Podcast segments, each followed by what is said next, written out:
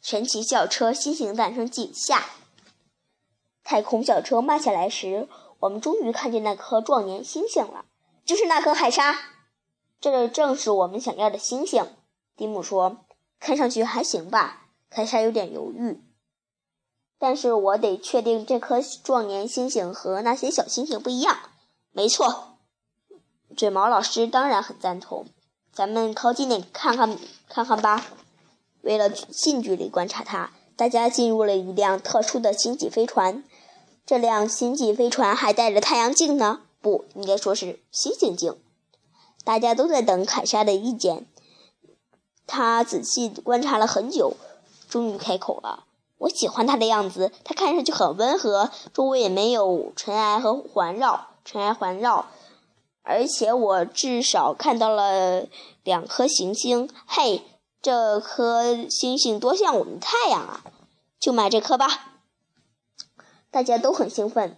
谁知我们回到小太空小车上，正好听见电视里的赤克拉在说：“卖出去啦！”但是我们还没有打电话呢。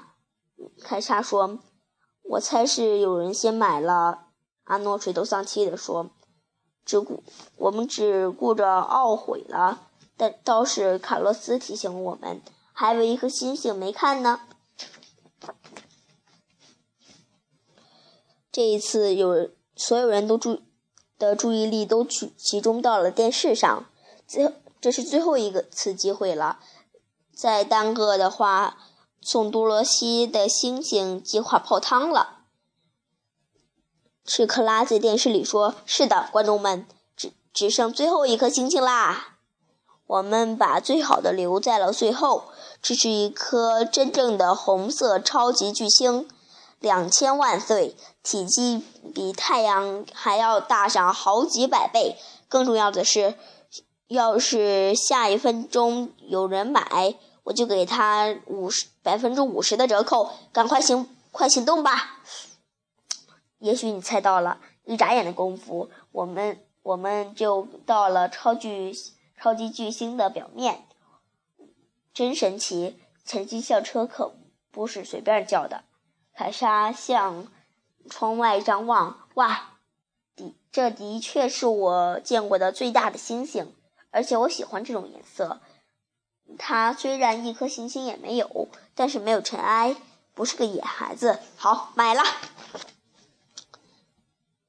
蒂姆拨着通电话，订购了红色超巨星。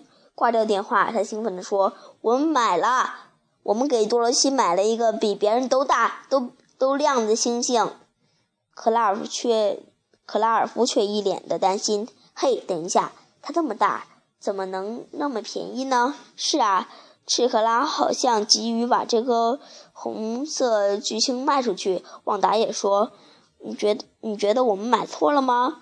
凯莎问道。我倒没觉得有什么不对劲儿。我和一位老朋友总是说，不要理。不要以貌取人，我们还是要要用这个窥视仪深入社究社究吧。卷毛老师说，在窥视仪的屏幕上，我们看到了星星的里面，这是我们看到的景象。一个本来是个圆球，然后开始爆炸，爆炸，爆炸，是我们看花眼了。还是星星的内部真的在缩小？拉尔夫问。不是缩小了，拉尔夫是塌陷了。谁在乎里面呀？蒂姆说。只要外表看起来不错就行了。但就在这时，我们在我们做了这么多的努力后，多洛西那巨大而美丽的星星却炸成了碎片儿。为什么我们的星星会爆炸呢？凯莎问道。从从外面看没问题呀，它很大很亮，但还有它已经两千万千万岁了。菲比打断了凯莎。菲比，根据我们所对恒星的观察，它的年纪大了，就就会逐渐就会消失。有的星星消亡时会伴有爆炸。这就是所谓的超新星爆炸。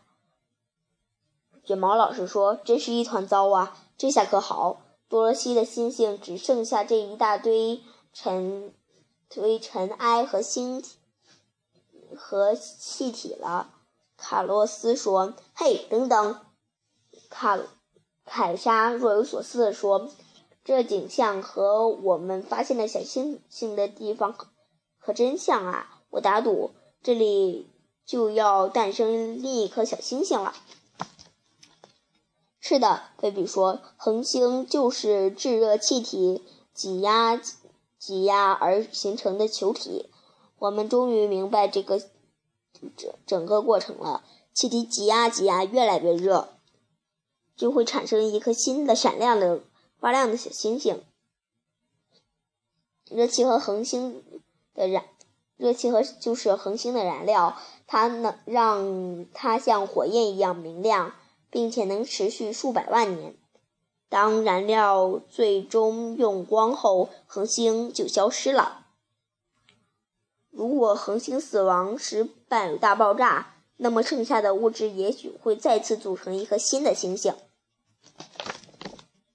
真有意思，但我们还是得给多罗西准备一份礼物啊！旺达提醒大家：真预感，我们没法把这些尘埃和气体攒起来，再挤压成一颗新的星星。谁说我们不行？卷毛老师对旺达说：“通常需要上百万年才能产生一颗恒星，但是既然有我们，我们有神奇校车。”现在就可以做一颗行恒星，多亏了有神奇小车。仅仅一会儿，一颗名叫多罗西的年轻恒星便闪亮登场了。我们的任务完成了。我们回到地球，来到了多罗西家，他正用望远镜看我们送给他的生日礼物呢。你们来的真及时。天上刚刚诞生了一颗崭新的星星，他说：“多罗西，那是我们送给你的生日礼物，我们就用你的名字为它命名了。”凯撒说：“你们是怎么做到的的啊？我我不明白。”多罗西是头一头一次被搞糊涂了。说来话长，卷毛老师说：“跟尘埃、气体、热量有关，送给像星星一样闪耀的朋友。”热情奔放的多罗西，超级闪亮的罗多罗西，祝我们的的超新星生日快乐！讲完了，再见。